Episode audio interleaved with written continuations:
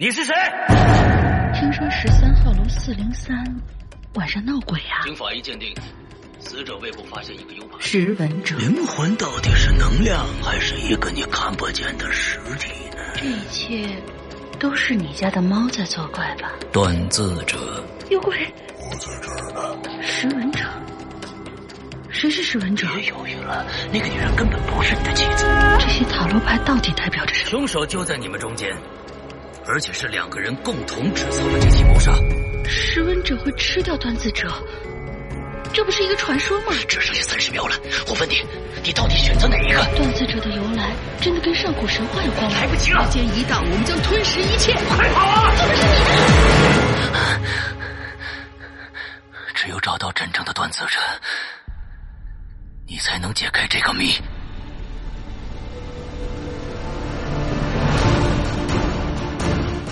二零一九《鬼影人间》识文断字征文季即将拉开序幕，五月十三日起至八月十二日，我一个识文者将在这黑暗的古堡等待。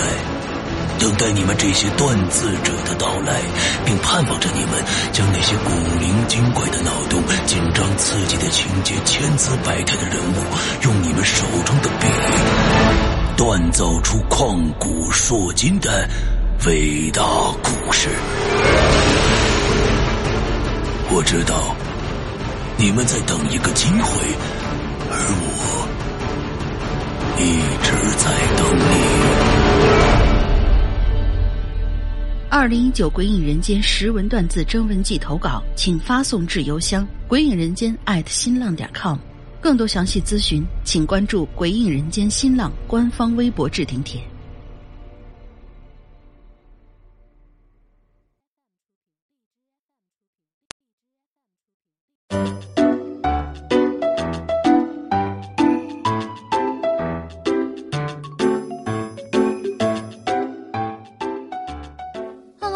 宝宝们，周一快乐！欢迎大家收听这一期的影留言，我是被留在家里的大玲玲。对，这一期又是我一个人，俺的下周也是。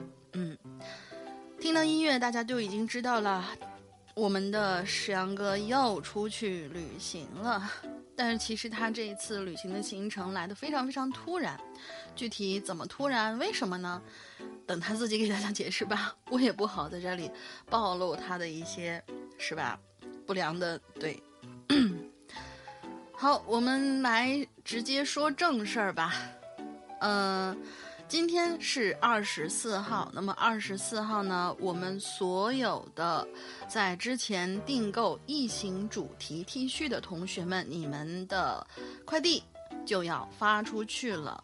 大概在今天到明天这段时间里面，请给我一个录入快递单号的时间，因为是手动录入。大家都知道我们这一次这个衣服的销量是非常好的嘛，所以嗯，工作量也比平常大了好多好多呀。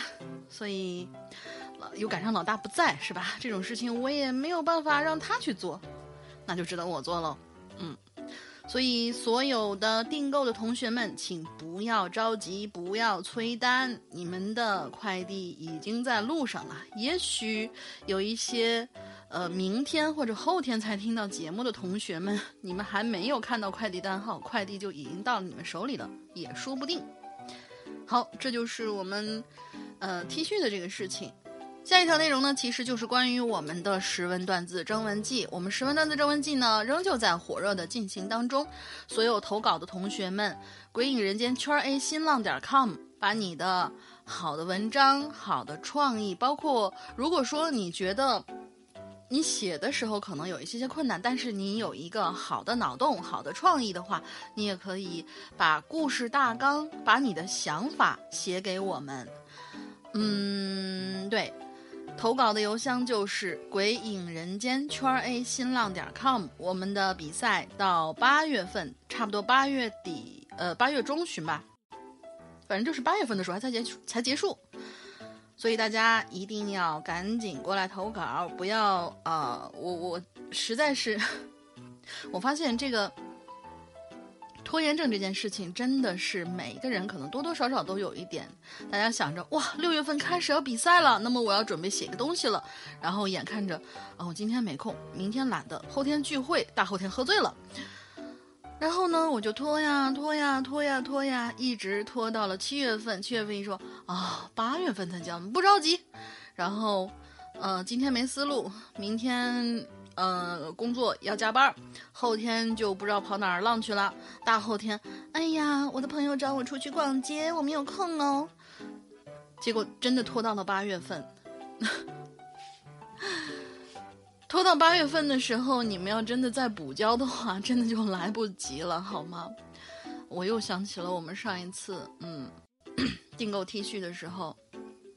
二十天的预定时间，二十天的预定时间，居然在最后一分一秒的时候，就是下架那一瞬间，还有两位同学下了订单。啊，我真的不知道你们前二十天都跑哪儿去了呢？嗯，当然啦，我也不不不那个什么说别人，我们大家共同努力吧。因为大家都知道，我也是一个著名的拖延症患者，但是拖延症这个事情嘛，得治啊，对吧？所以呢，嗯，开药肯定是不行的啦。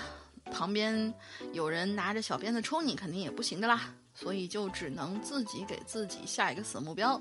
七月份的时候，呃，六月底七月份的时候，一定要拿出来，至少是一个看得过去的东西来投稿给我们。我再再再重复一遍，我们的投稿邮箱：鬼影人间圈 A 新浪点 com，把你好的想法。好的文章投稿过来，字数没有上限哦，字数没有上限。好的，那这就是我们关于投稿的事情。还有就是，呃，这部分广告应该是放在后面做吧，直播的这个广告。哦，对了，还要在这里要跟大家说一个比较有趣的一个，就是我们。引留言的新话题，引留言的新话题，这一次为什么要单独拿出来要跟大家预告一下呢？因为我在前段时间整理话题和稿件的时候，有发现啊，我们的这个引留言不知不觉当中变成了一个大家比看谁写的文章，谁写的留言长，或者说是谁把这个故事编得更加的离奇曲折，稀稀里哗啦，就是鬼哭狼嚎的那那种。那种感觉了，然后我们每一次好像都要读那种巨长无比的大长文，反而有一些散落在我们论坛里边其他同学开的帖子，我有去看了一下，可能他这个帖子并不十分的长，但是却说了一件他当时去见闻或者说当时经历过的一个一个小的灵异事件，也是能够说明白的。可能字数也就是那么几百字的样子，后来我就觉得这样会不会对这些有倾诉欲望的同学有点不公平呢？如果我们都是大长文，毕竟不是谁都有空，或者说是有这个文笔，或者说嗯懒得就是勤快的去写这个，去把自己的东西编得那么荡气回肠。其实我们想想，大家也知道啦。遇到怪异的、诡异的、灵异的事件，有可能就是那么一瞬间的事情。那么，就是这样的一个小小的现象，可能几几百个字，像我们微博上面一百四十字，或者说是几百个字，或者说是你一页备忘录的那么长的长度，就能够说明白了。所以我们这次开的帖子呢，专门给这些以前。留言过，但是留言被漏掉了，因为字数太短，然后被跳过的这些同学们。这回呢，大长文的同学们可以休息休息啦。段子短的这些小朋友们，大家起立，说出你的故事。嗯，就是说，不管你的故事到底，呃，是一个什么样的一个状态。如果你真的真的只有那么三五句话就能够把它交代清楚了，不想拖那么长，不想什么来龙去脉交代很清楚，这一次的帖子就是给你们准备的。然后这次帖子呢，我提前了一个星期开帖，因为我们，嗯，这个悟一字觉悟的这个帖子呢，这个星期和下个星期两个星期时间我们把它做完，所以大家有两个星期的时间去给那个新开的帖子去留言。所以我们这些擅长讲小故事的同学们，或者说我真的是突然之间遇到了这件事情啊，突然有一天我被鬼压床了。嗯，当然没有鬼压床这么呃，是吧？司空见惯的，就是在鬼影人间司空见惯的这样的一个话题。也许你鬼压床的时候，你还看到了一些，呃，这个人长得什么样，穿的什么样，然后上来给你 say hello 这样的一些比较，嗯，怎么说呢？与众不同的一些故事吧。然后感觉三五句话就可以说清楚了，你就可以来写。这一次我们不挑长度，但是大长文我们这一次会跳过。对，大长文我们这次会跳过。像是下周我要念到的一位阿二同学，阿二同学，我这次要点名批评他。为什么要点名批评他？他写了三千九百多字，然后告诉我，啊，好像上限是四千吧？嗯，我没有抄啊。然后下面就有一大堆同学说，亲，两千多字是两千多字。就是你哪只耳朵听到我我我说的是四千字的上限？我们就是两千左右为最佳，两千五封顶，两千五封顶，亲，哪来的四千字啊？所以，其实下一周的稿子我已经整理出来了，下一周会有我们就三位同学，但是这三位同学的稿件都是无比无比的长，但是介于我一个人值班，也没有人可以跟我替班嘛。所以呢，我就把这些很长很长的稿子都集中在了下周。这一周，我们把我们的《物》第二集里面的这些同学念一下。今天参与留言的同学有黑犬牙护体、楼小楼、大能猫、呃丹尼神和灵犀同学。好，前面的有用没用的闲白已经说到这里了，我的嗓子突然有点不太舒服啊。然后，呃，中间可能会有一丢丢清嗓子的这些这些东西，请大家见谅。好，我们第一个稿件呢，就是黑犬牙护体同学，他说：“山哥，龙宁姐好，各位鬼友们晚上好。最近一直在工商所、税务局、商标局之间跑来跑去，被折腾的都没脾气了。第一次后悔专业没选对，选会计，但是想想那些可怕的数字，选了以后，估计我就毕不了业了。好吧。”废话不多说，下面就来进入今天话题的讨论。第一件的故事呢，发现在我发生在我小学的时候，具体时间不记得了，具体是小学一年级还是什么时候左右吧。小的时候，我妈在庙里给我和我姐姐买了一个，这个应该说请吧，因为你都都是说庙里嘛，一个玉观音的吊坠。可能那个时候我妈还没有去了解过男戴观音、女戴佛这样的说法，或是我妈刚好觉得好看，并没有讲究这个原因。我和姐姐戴的都是观音，不过我我姐是单面雕，我是双面雕，所以我的吊坠好像更厚重一些。发生事情的那天晚上，我我们在家，呃，我们家在亲戚家吃饭，亲戚家住在老式的楼房里，大概八层楼的样子。楼道里的灯很久没有人换过了，所以到了晚上，楼道就黑漆漆的。就算有月光照进来，也很难看清楚路。我们吃了饭离开的时候，大家在门口告别，说着说着就又聊了起来。我呢就觉得无聊啊，又处于好动的年纪，于是听了没一会儿，我就悄咪咪的向楼梯挪过去，偷偷的就下了一层楼。当时的我呢，还没有一个人独自外出的经历，更何况是晚上，我就觉得很好玩啊，然后就摸黑儿下了一层，又下了一层。这个时候，大人们交谈的声音听着小了一些，反正再下一层我是不敢了，但是又不想回去，于是就待在黑暗里等着爸爸妈妈下楼。但是没过一会儿，突然呐就。没有谈话的声音了，我以为他们谈完终于可以走了，结果我又等了一会儿，却没有听到有人下楼的声音，也没有说话的声音，我就又上了一层楼，但是没有看到人，就又上了一层，还是没有人。莫名其妙的我就开始害怕了，感觉周围就像是被隔开了一样。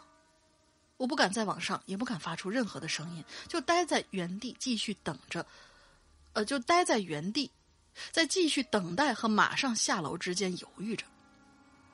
因为周围黑漆漆的好吓人，我就选择了跑下楼。于是我用我当时最快的速度跑下楼。等跑出那栋楼，我一下子觉得整个人轻松起来。不过，当我想把挂在脖子上的吊坠捏在手里的时候，却发现我的吊坠不见了。我很肯定，我从亲戚家出来的时候，吊坠还在我的脖子上呢。因为那个时候我可能还处于，啊，哦，口欲期，就是小孩子很多很多的东西都喜欢往嘴里面叼的那种习惯。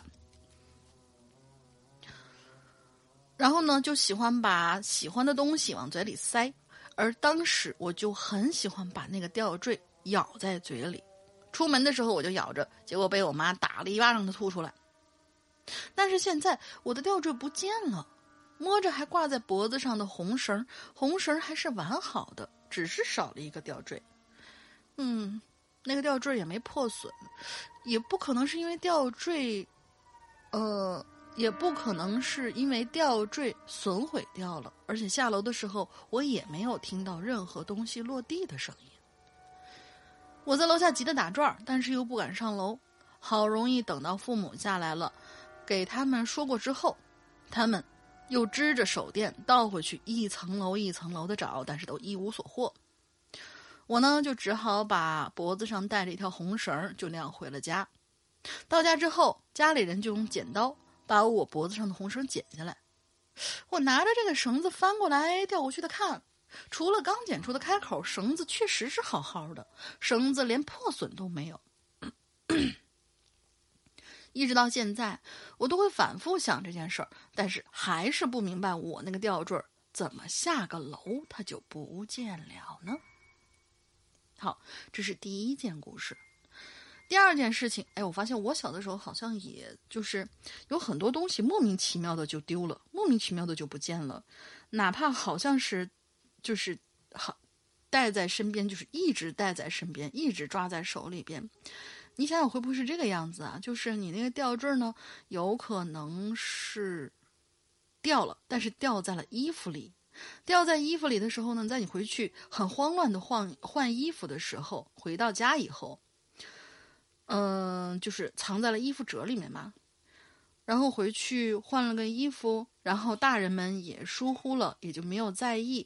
之后这个吊坠其实还在你身上，但是在这个时候堂而皇之的就丢了，有可能哦。反正我是小时候遇到过。好，第二个故事，第二个故事呢是我妈妈亲身经历的。那个时候我妈还是个小姑娘，当时我亲外公得癌症去世不久。妈妈家里呢就分了家，我妈跟我大舅、二舅是一家，我姨妈因为还小就跟着外婆，两家人各过各的。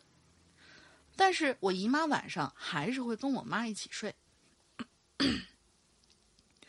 我亲外公有一张自己做的实木摇椅，很笨重，因为成年劳力也只能勉强抬起来。我亲外公很喜欢那张摇椅，每天都会坐在上面休息。但是自从他去世之后，那个摇椅就被收入了杂物间。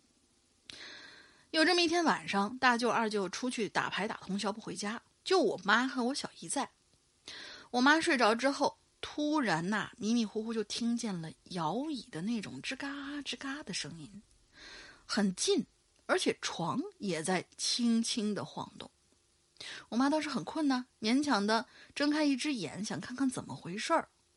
就看见那张摇椅就在床中间，是在床上吗？请问，就在床中间摇晃着。那张床，我小时候也经常躺上去玩，非常的高，一个小孩爬上去很不容易，更别说没大动静的将很重的摇椅搬上去了。我妈当时立刻就吓得清醒过来，哆哆嗦嗦的叫醒了我姨妈。本来两个人想一起壮壮胆儿，结果我姨妈闹着说。呃，说是我妈把摇椅搬上床，故意吓唬她的，立刻下床走人，跑到姨姥姥家去睡了，就剩下了我妈一个人独自面对那张摇椅。就是姨妈小时候还真是不够义气啊。我妈因为又要看家又不敢走，只能战战兢兢的熬过了一晚上。鬼知道你妈妈那天晚上到底是…… 我估计你妈妈从那天开始以后，心灵就特别特别的强大，就就是这种事情将发生没发生，在半中间悬着的时候，呃，其实是最恐怖的。你说。突然跳出来一个什么东西啊，那你也就不害怕了。你说要什么都没有发生，那当然最好，顶多就是幻想一些东西嘛，就没了。可是就是这种将发生没发生的时候，其实最吓人的。辛苦你妈妈，嗯，当时呢年纪那么小就经历这种事情，唉，姨妈不厚道呀，不厚道。之后那个摇椅就再也没在床上出现过了。只是会时不时的出现在院子门口摇来摇去，时间久了也就什么都没发生。哎，我就奇怪啊，我插一句啊，就是说，他不是在杂物间里面吗？然后难道你们家人对于他经常在不同的地方出现就没好奇过吗？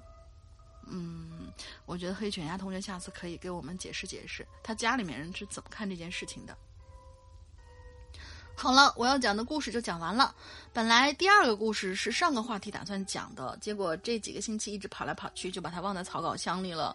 最后，祝《鬼影人间》越办越好，祝两位主播永远十八岁。你开玩笑？咱们师阳老大才三岁，真的是刘三岁同学。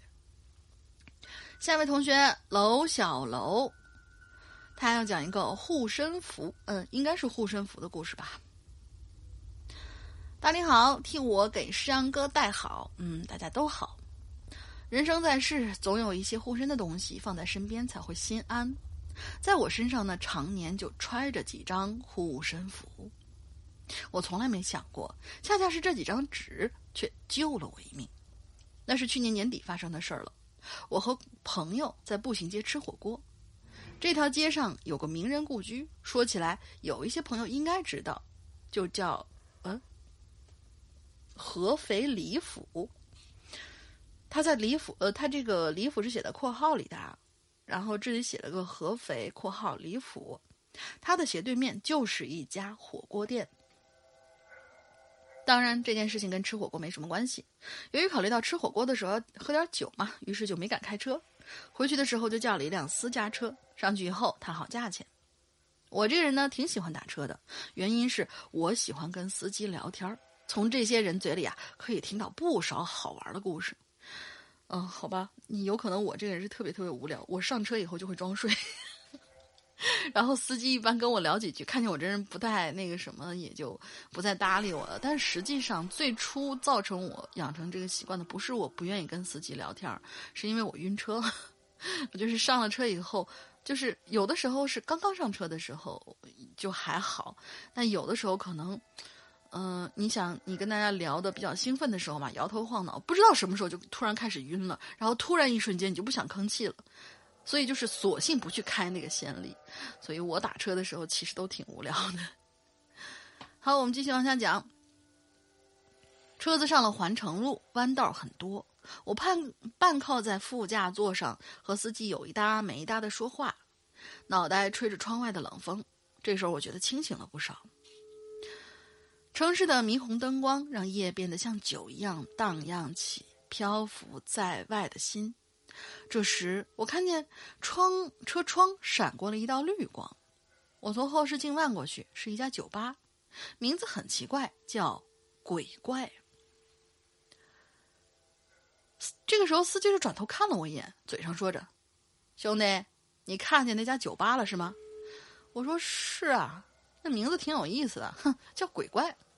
司机就说了：“嗨，不仅名字有意思，这里头啊不干净。”我说：“哦，不会闹鬼吧？”那司机就说了：“有这么一回啊，我在这儿拉了一个客人，女孩子浓妆艳抹的挎个小包，上车是一身酒气，没说话，就指着前头。那我也没说什么，反正你给我车费就好了。最后我就拉着她呀，在这附近转悠了一小时。”等车又路过鬼怪酒吧的时候，女孩本来在车上都睡着了，这个时候却一个激溜停，一个激溜，就抬起头来说：“停车。”我就问：“难道是他没给钱？”那司机说：“给了，还给了不少呢，花花绿绿一碟子呢。”说完，司机就嘿嘿嘿的笑了。见司机这么说，我说：“哟，人姑娘给你的不会是冥币吧？”司机没回我。这个时候，我的眼睛又看向了窗外，路边出现到了一出现了一道绿光，是鬼怪酒吧。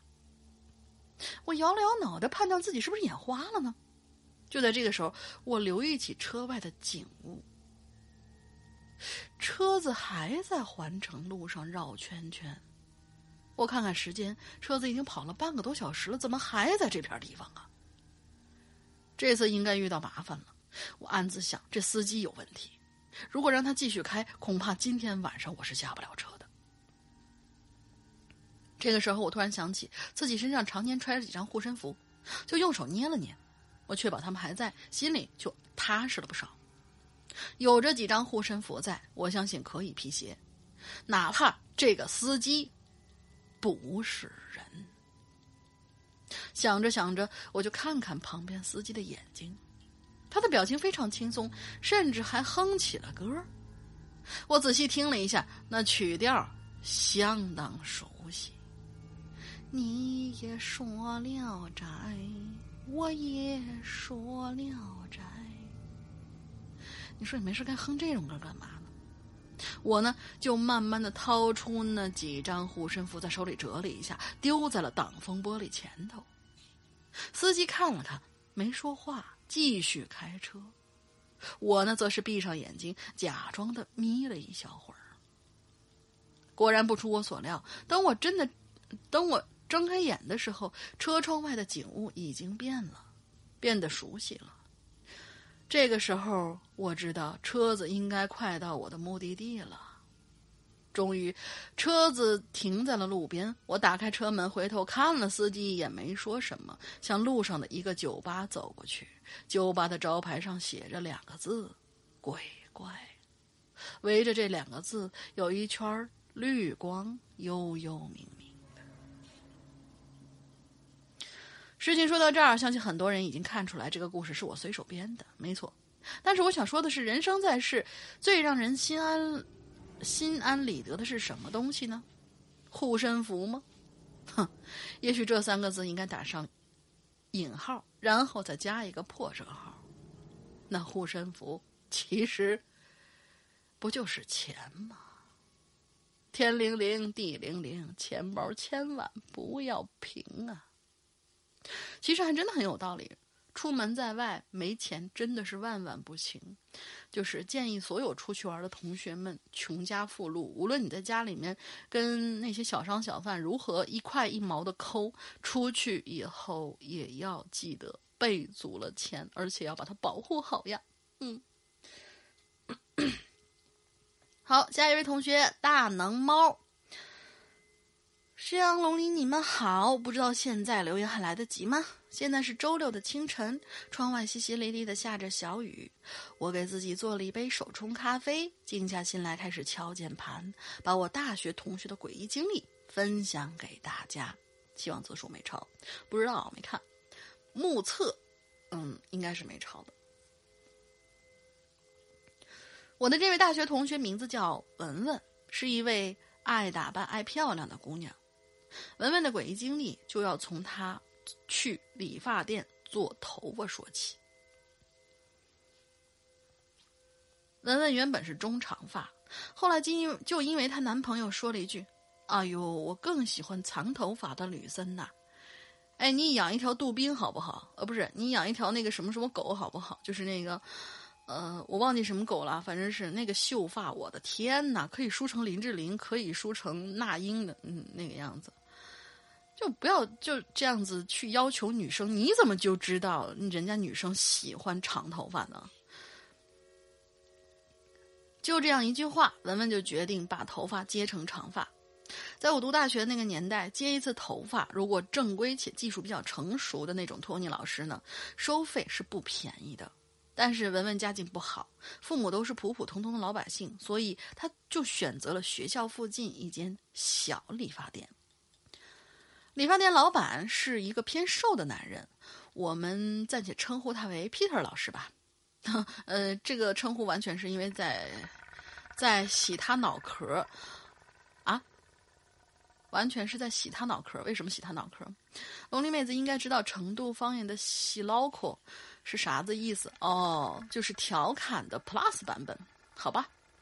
就是这位 Peter 老师冒着良心挣钱的行为，直接导致了文文这一次诡异经历的发生。是不是接到了死人发？我预感啊，不知道。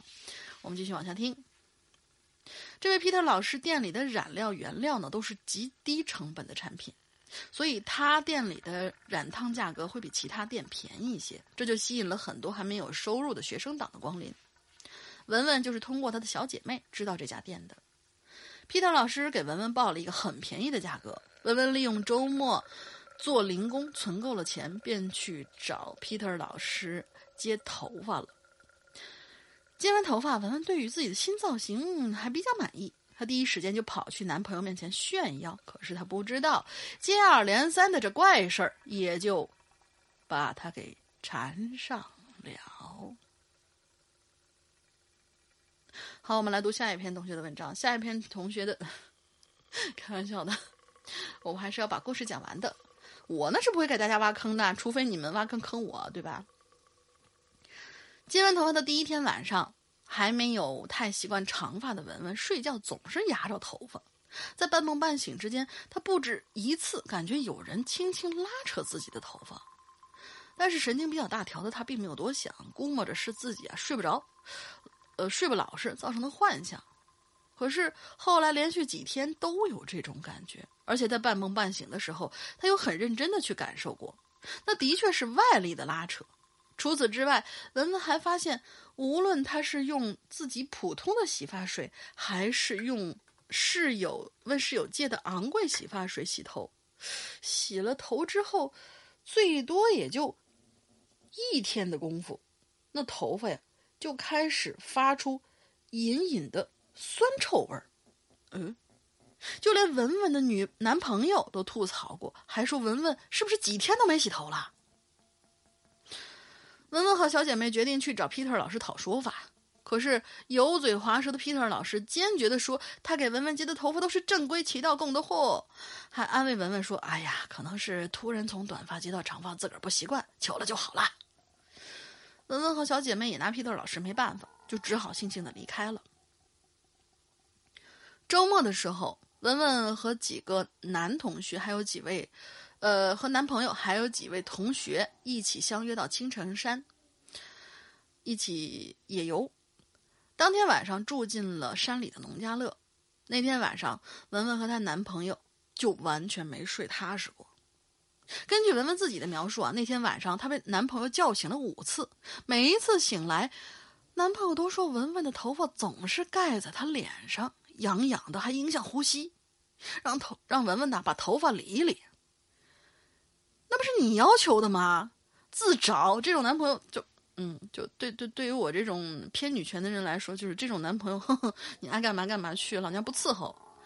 前两次文文反正没多想，就特意把头发理到背后，侧面朝男朋友睡。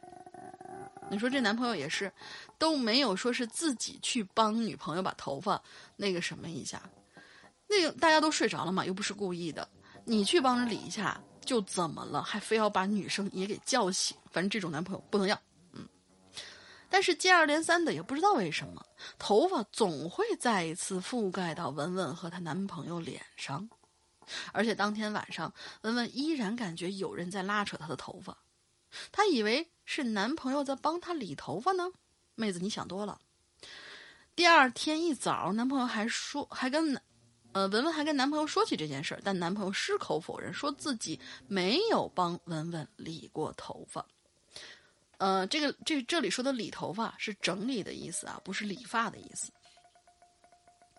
到了后来，文文他们路过了一个道观，因为青城山呢是四大道教名山之一，所以山上有不少道观。最近被怪事缠身的他，就想顺便去祈求一下平安。正在专心上香的文文。这个时候，突然就被一个小道士叫住了。小道士盯着文文看了几秒钟，就轻声说了一句：“不是你的东西，不要，呃，别要。”然后就微微点点头告辞了，留下了一脸茫然的文文，愣在了原地。文文赶紧把刚刚小道士跟她说的话告诉了男朋友和同行的朋友，大家也都不知道这什么意思，只好一边安慰他，一边下了山，准备坐车回到市区。就在下山的途中，意想不到的事情发生了。结伴下山的时候，文文突然像是脚底打了滑一样，因为是野山，山边没有做防护措施，摔倒的文文开始顺势往下滑，而他下滑的位置正是没有任何保护的山边，山底下就是看不到底的深渊。和文文一起同行的一位体型健硕的男生就拉住了文文，但是由于惯性太大，那个大个男生也被带倒了，但是好在两个人都没有再继续往下滑。这件事情着实把大家吓得够呛，一路上没有人再说一句话，直到坐在返程的大巴车里，大家才又聊了起来。文文坚定地说：“说是感觉有人很大力的在扯她的头发，她才失去重心向后倒的。”文文的男朋友和同行的小伙伴决定回学校就去找那位 Peter 老师，问问他头发的真正来源。嗯，这回男朋友做的还是不错的。回到学校之后，他们第一时间去了理发店，但是那位 Peter 老师还是油嘴滑舌的打发他们。文文男朋友本来就是个暴脾气的家伙，三言两语说不对，他就抡起拳头揍向了 Peter 老师。后来事情闹大了，被带进了派出所的 Peter 老师这才说出了真相。他给文文接的头发是来自县市级的火化厂，Peter 老师的朋友在火化厂工作，每月倒卖的死人头发是一笔不小的收入。太恶劣了。后来，文文剪掉了不属于自己的长发，奇怪的事情也就没再发生。再后来，文文和自己的男朋友分手了，干得漂亮。文文说：“经过他这件事儿，他也明白了，哼，真正爱自己的人，是那个爱的应该是那个原本的自己，无论是短发还是长发。”至此之后，文文再也没有留过长发，但是仍旧抵挡不住她的漂亮和精致。为文文点赞，辛苦两位主播了。我也抽空在创作十文段子的文章，写完之后就会发到邮箱里的。祝福鬼影，下次见。哦，说到我们这十文段子的文章，几位正在创作阶段的同学们啊，什么某某什么楼啊，什么某陈啦，什么某龙啊，什么某长安呐，说自己一开始不参加，后来又。颠儿颠儿颠儿的跑过来投稿的是吧？你们抓紧啊，抓紧时间，期待你们的大作诞生啊！下一位同学丹尼沈，山哥龙鳞小姐姐好，两位主播好。根据这次留言的主题，我呢就说一件自己亲身经历的事情吧。二零一零年的春节之后，我那时候正在忙着结婚的事儿呢，我和。岳父岳母在云南旅游，他们就在云南当地的某座庙里头给我和我太太各求了一块玉。我个人呢，本来是一个不太喜欢穿金戴银的人，这块玉看着没什么特别，但既然是岳父岳母弄来的，就一直随身挂在脖子上戴着了。那么，就先从这块玉给我带来的灾祸说起吧。其实也不多，就三次。三次你还想怎么样呢？对吧？第一次时间是在二零一零年的五月，劳动节长假期间，那段时间我正好在整理新房修装修的事儿。当天下午我在家洗澡，把玉摘了下来，因为跟太太约好要去建材，要赶时间看建材，要赶时间，就开着轻便摩托车出门了。那块玉也就忘记带了。那是我拿到这块玉之后第一次没有带上出门。和太太约好建材市场吃过晚饭，我就把她送回家。当时已经是晚上十点了，当时自己也感觉很累。回来的时候我就抄了一条近路，小摩托开的也非常快，时速估计在六十到八十码之间的样子。其实这条路自己也来回开了不少趟了，状况很熟悉。可现在想来也怪，当天晚上我快开车到那家。呃，那段近路，嗯，八百米左右的时候，所有的路灯就都是不亮的。换在平时，我也不记得这路灯有不亮的情况啊。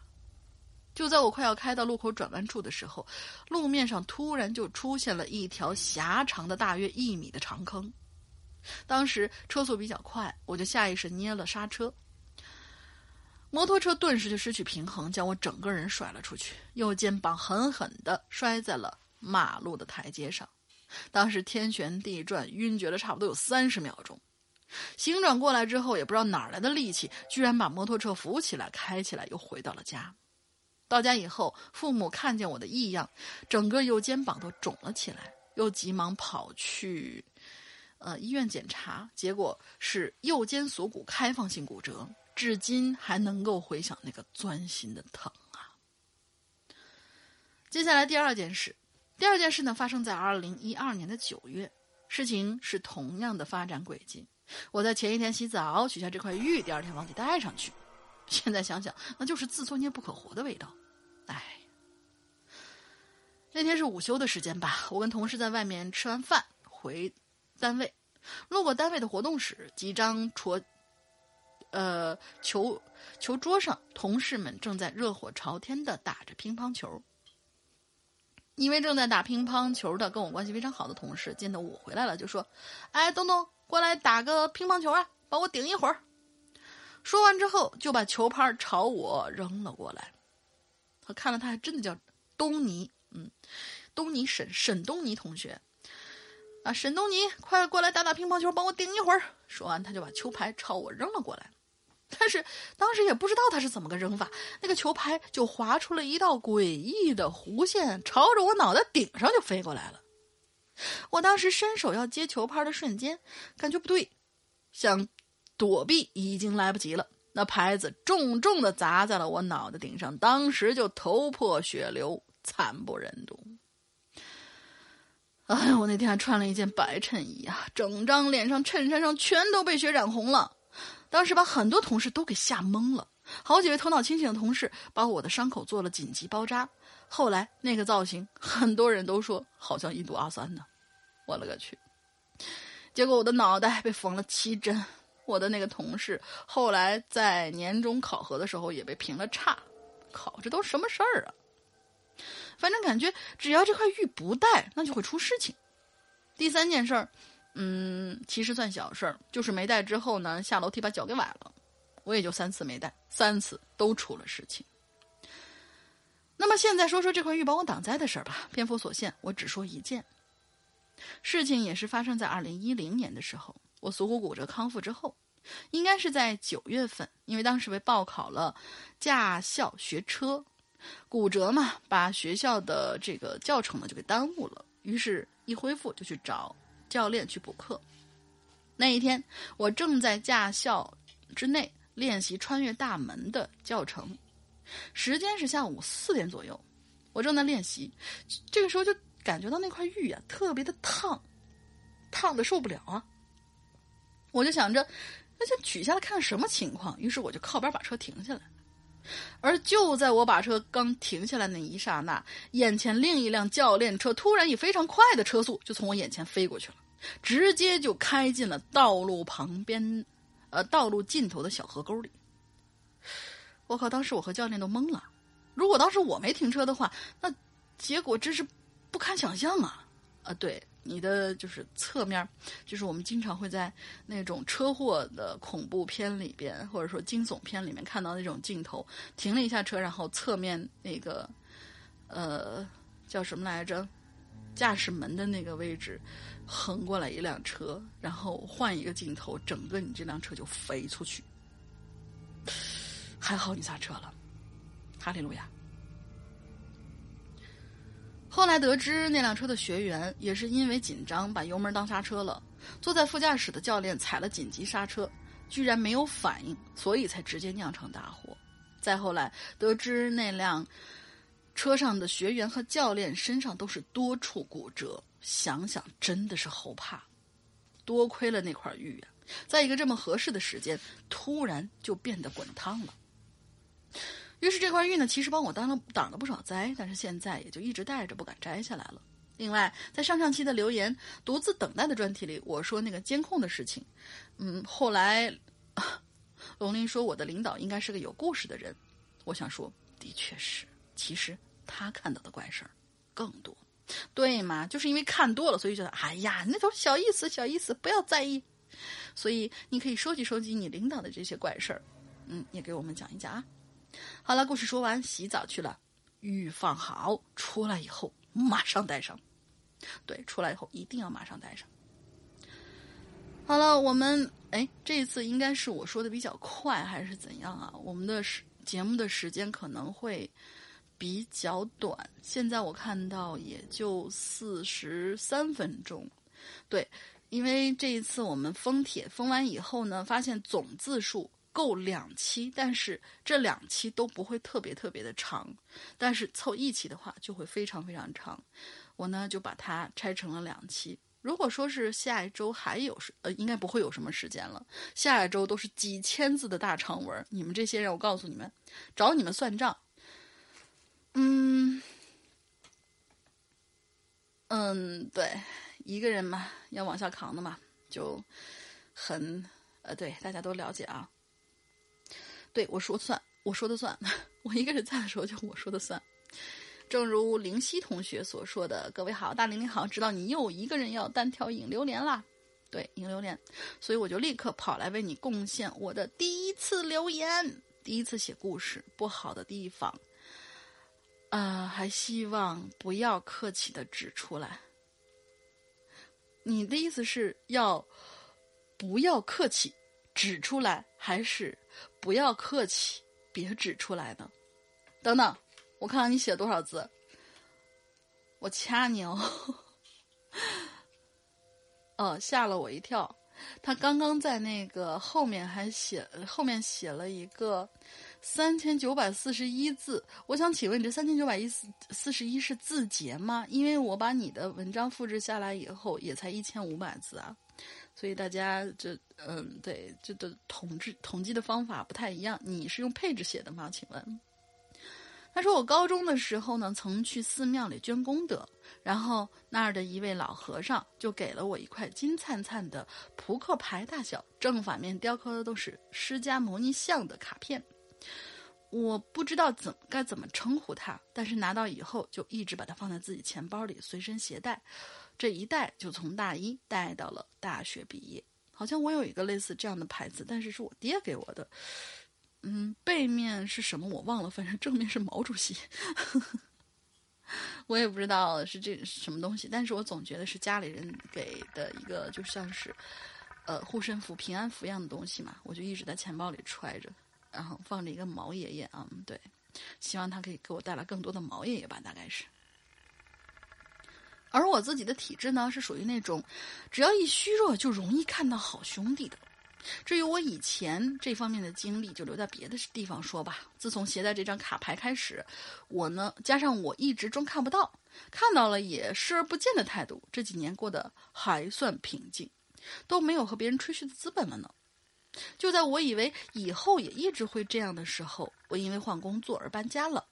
刚住进去的时候啊，没什么问题。我不想再跟好兄弟们牵扯，还养了狗。我那狗呢特别凶，经常会对着家里的空气狂吠。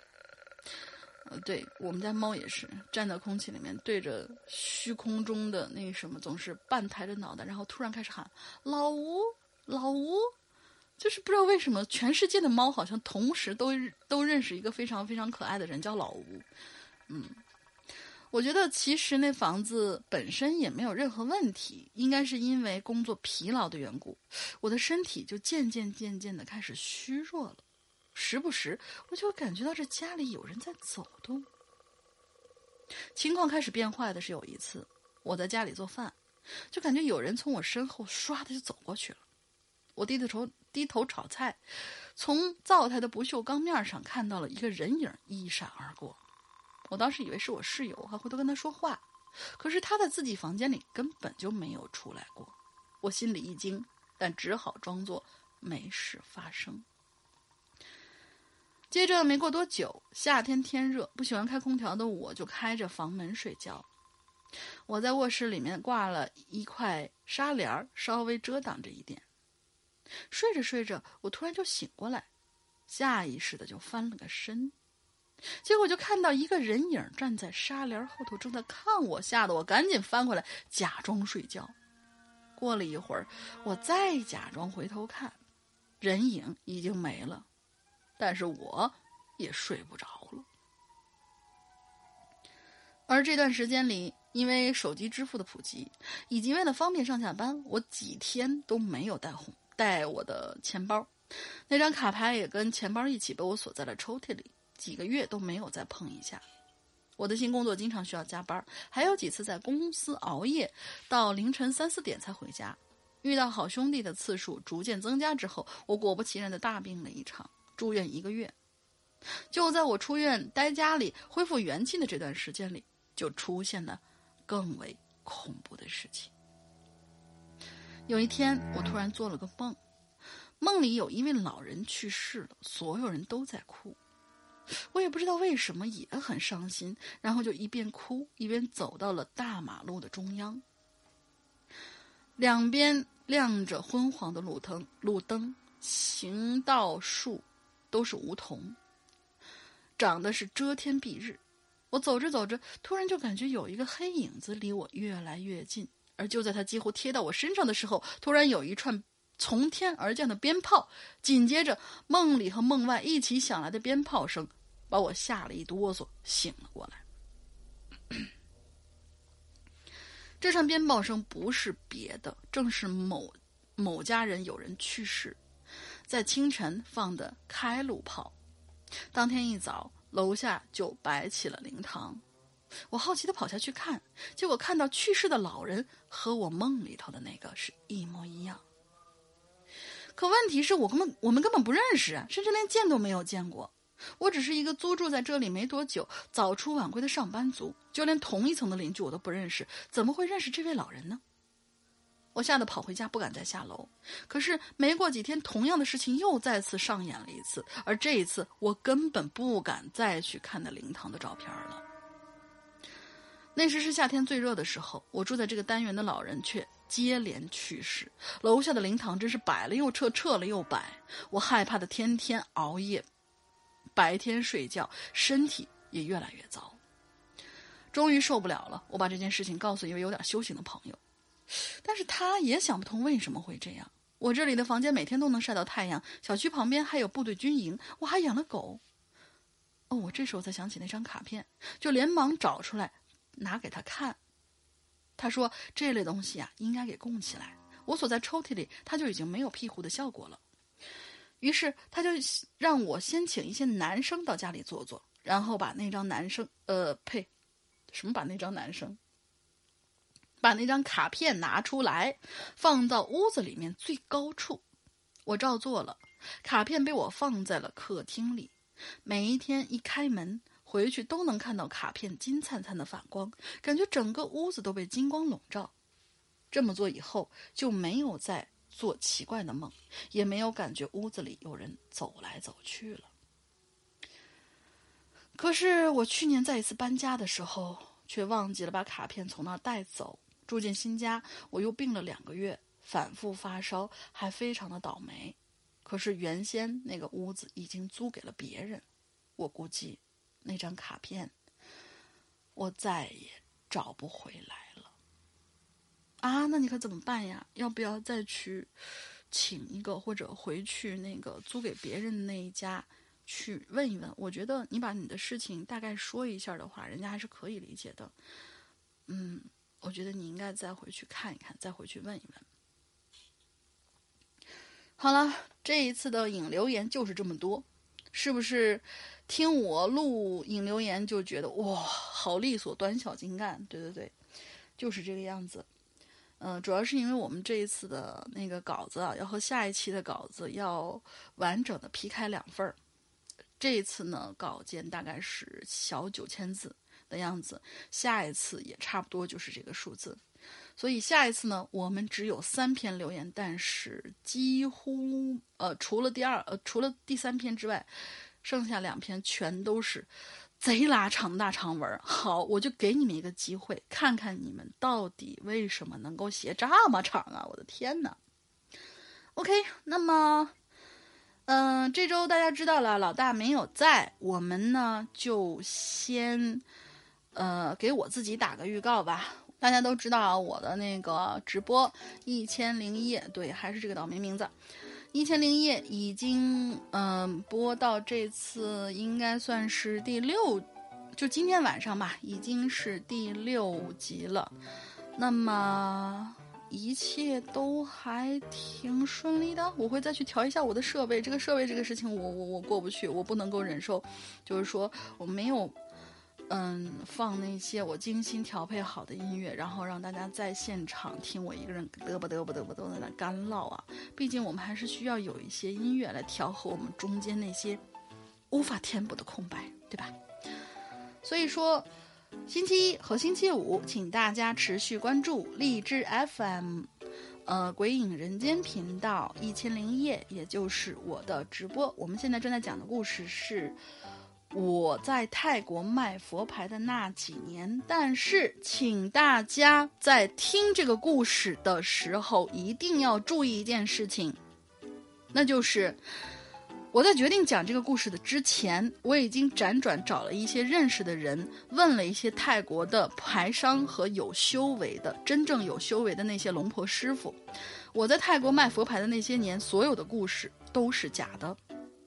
对，大家就把它听成一个故事就好了，就像以前的《十四年猎鬼人》啦、《凶宅笔记》啦什么之类的，都当成故事，都当成假的听就好了。不要去透支你的运气，不要去透支你的财运，否则的话，倒霉别来找鬼影人间。OK，好，那么故事还是很好听的，还是很好玩的，尤其是这它是以一个东北老爷们儿的那种角度，我们可以。见到这个故事里面形形色色的各种各样的人，真是让你哭笑不得。而录音剪辑呢，我们会在两周之内保留在我们的荔枝 FM 里边，完整版的比较精致一点的录音剪辑，我们也会放在我们的《鬼影人间》APP 的会员专区里面，会有一应该是会有一个新的夹子。现在有可可能放那个夹子呢是扬言的夹子，我暂时先放在里边，到时候老大可能会给我新 P 出来一个夹子，呃，有可能叫千叶或者叫什么别的东西，那个到时候再定。而我们，嗯，A P P 里面呢，不只是每一次的直播剪辑这么简单东西，除了我的直播剪辑，还会有老大，呃，不是，除了老大的直播剪辑，有先来后到嘛。除了老大的直播剪辑，还会有我的直播剪辑。嗯，老大直播剪辑呢，就是每周二四晚九点在花椒。呃，花椒直播的《扬言怪谈》现在正在连载的故事是十四分之一，还有我们比较搞笑的《屌丝道士》在等着你们。而我们以前往期讲过的那些节目呢，比如说《高智商犯罪》三部到四部，还有，呃，一些其他的一些故事，嗯，比如说失控什么的，还有，还有什么来着，我都忘了。反正有好多好多的那种。就是你希望鬼影去做，但是鬼影却一直没有放到正经的可售卖的这些平台上面。我们在这里面几乎是都能够听到那些比较精彩的故事啊，嗯，都已经有好多好多。当然，我们的收费节目也是有不少的，呃，比较精华东西，比如说《长安十二时辰》，还有我最近正在连载的《坏小孩》。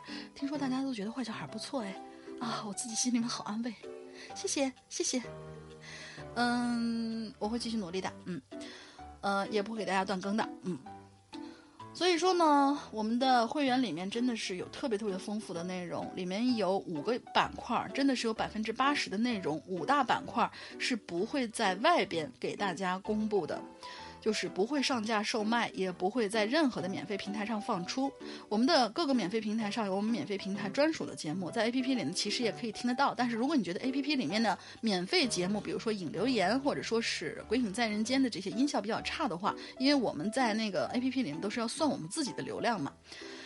嗯，如果说你们觉得音质稍微的不太如意的话呢，你们可以在每一次更新的时候去我们的呃一些各大的。那些有声平台上，什么某大山品牌啦、水果品牌啦这些地方，还有什么，呃，很很懒得动的什么听书的那种网站上面去听，那些地方都会有我们的故事。嗯，当然啦，最有趣的故事，最让你觉得欲罢不能的那些故事，还是要在我们的 APP 里，并且在我们的。会员专区里边。会员费是一年二百三十八元，但是我觉得你们这个会员费一定是花超值的，因为前段时间呢，其实我有在别的地方听过一些收费的节目，那些地方的收费节目虽然说是它是单集售卖。它是单集售卖，一集可能也就是五块钱左右。但是，你有没有想到，你哎听一集花个五块钱，听一集花个五块钱，听一集花个五块钱，你不知不觉的你两百多块钱就能出去了，好吗？而我们这个真的是天天更新，每一天都有不同的内容给你。如果碰上更新高峰期的话，一天有可能更三种不同的东西，也有可能。所以说，嗯，谁更超值一点，大家其实心里面都是有杆秤的。更何况，我们自己认为我们可以说是，嗯，在精致精良制作的有声书的这个圈子里边，真的是做的比较精致的吧？嗯，排不上头三，也能排得上前十吧？应该是啊，嗯。我觉得老大是有这个把握的，毕竟他是一个天蝎座，你们懂的。天蝎座对自己的这个工作要求是非常非常严格的。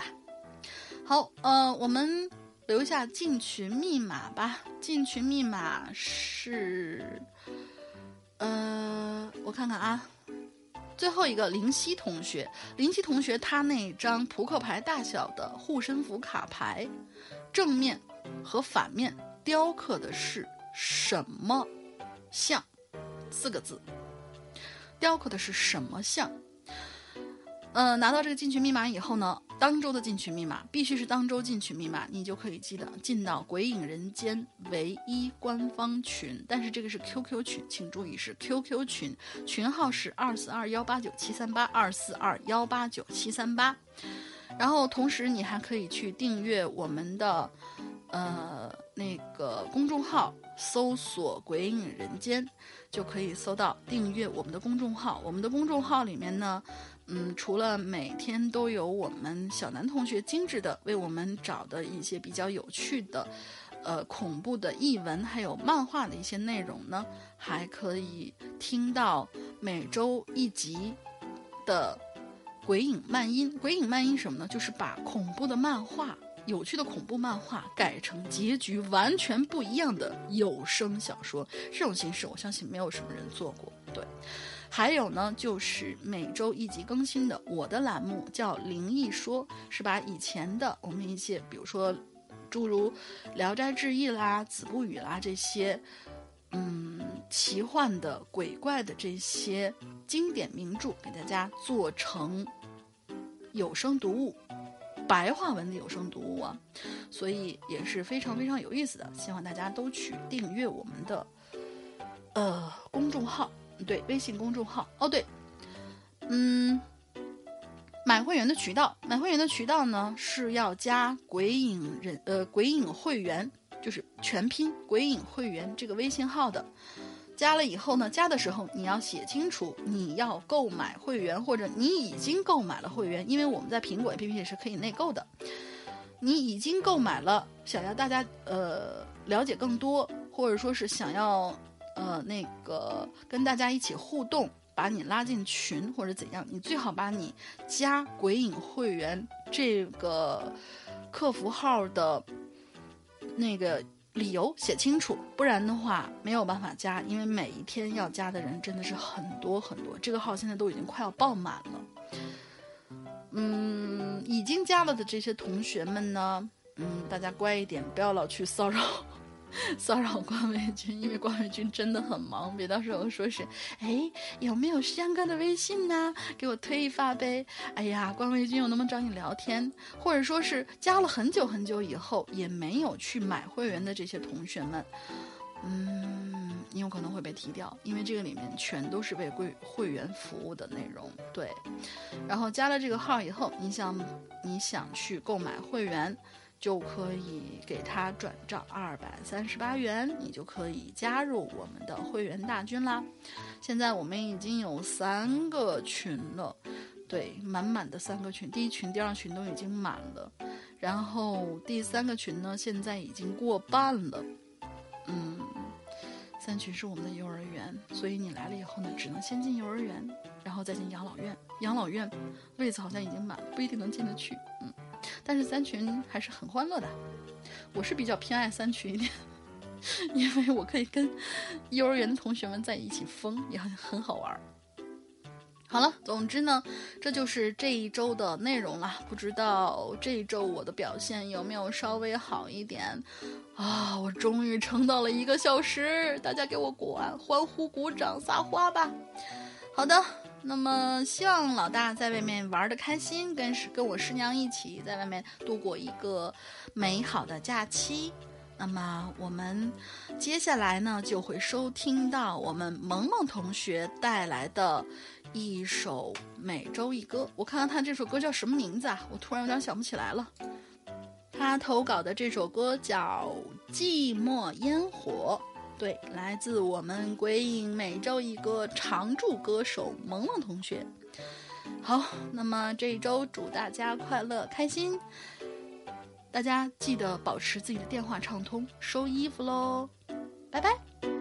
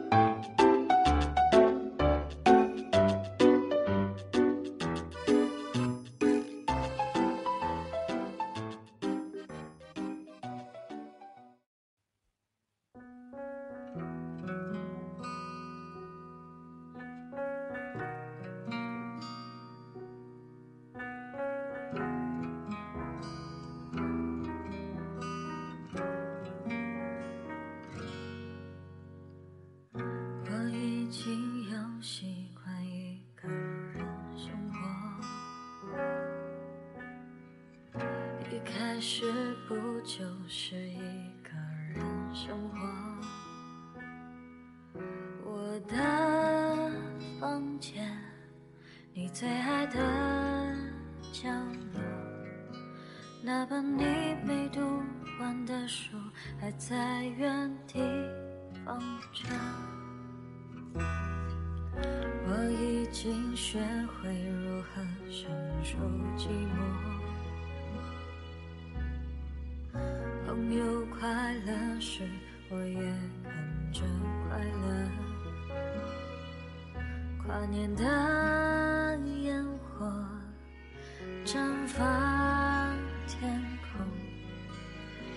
想起我们最快乐时的笑容。我曾经走过多遥远的路，跨越过多少海洋去看你。孤单的黑夜途中，只要想着你，我就不会惶恐。时光的岸上，人来了又走，离开时你不用说，我都懂。感谢你曾让我留在你眼中。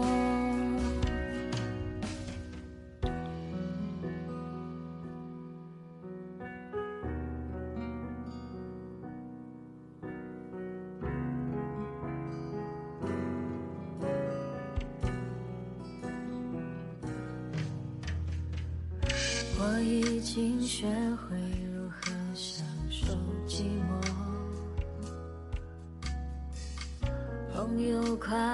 时，我也跟着快乐。跨年的烟火绽放天空，我想起我们最快乐时的笑容。我曾经走过多遥远的路，跨越过多少海洋去看你。孤单的黑夜途中，只要想着你，我就不会惶恐。时光的岸上，人来了又走，离开时你不用说，我都懂。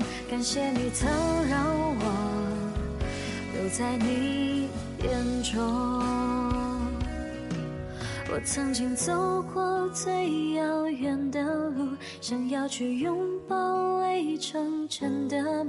迷失的黑夜途中，只要想起你，就点亮了星空。流浪的纸船望不到港口，渐灭的花火割不断彩虹，你就是我心中永恒的天空。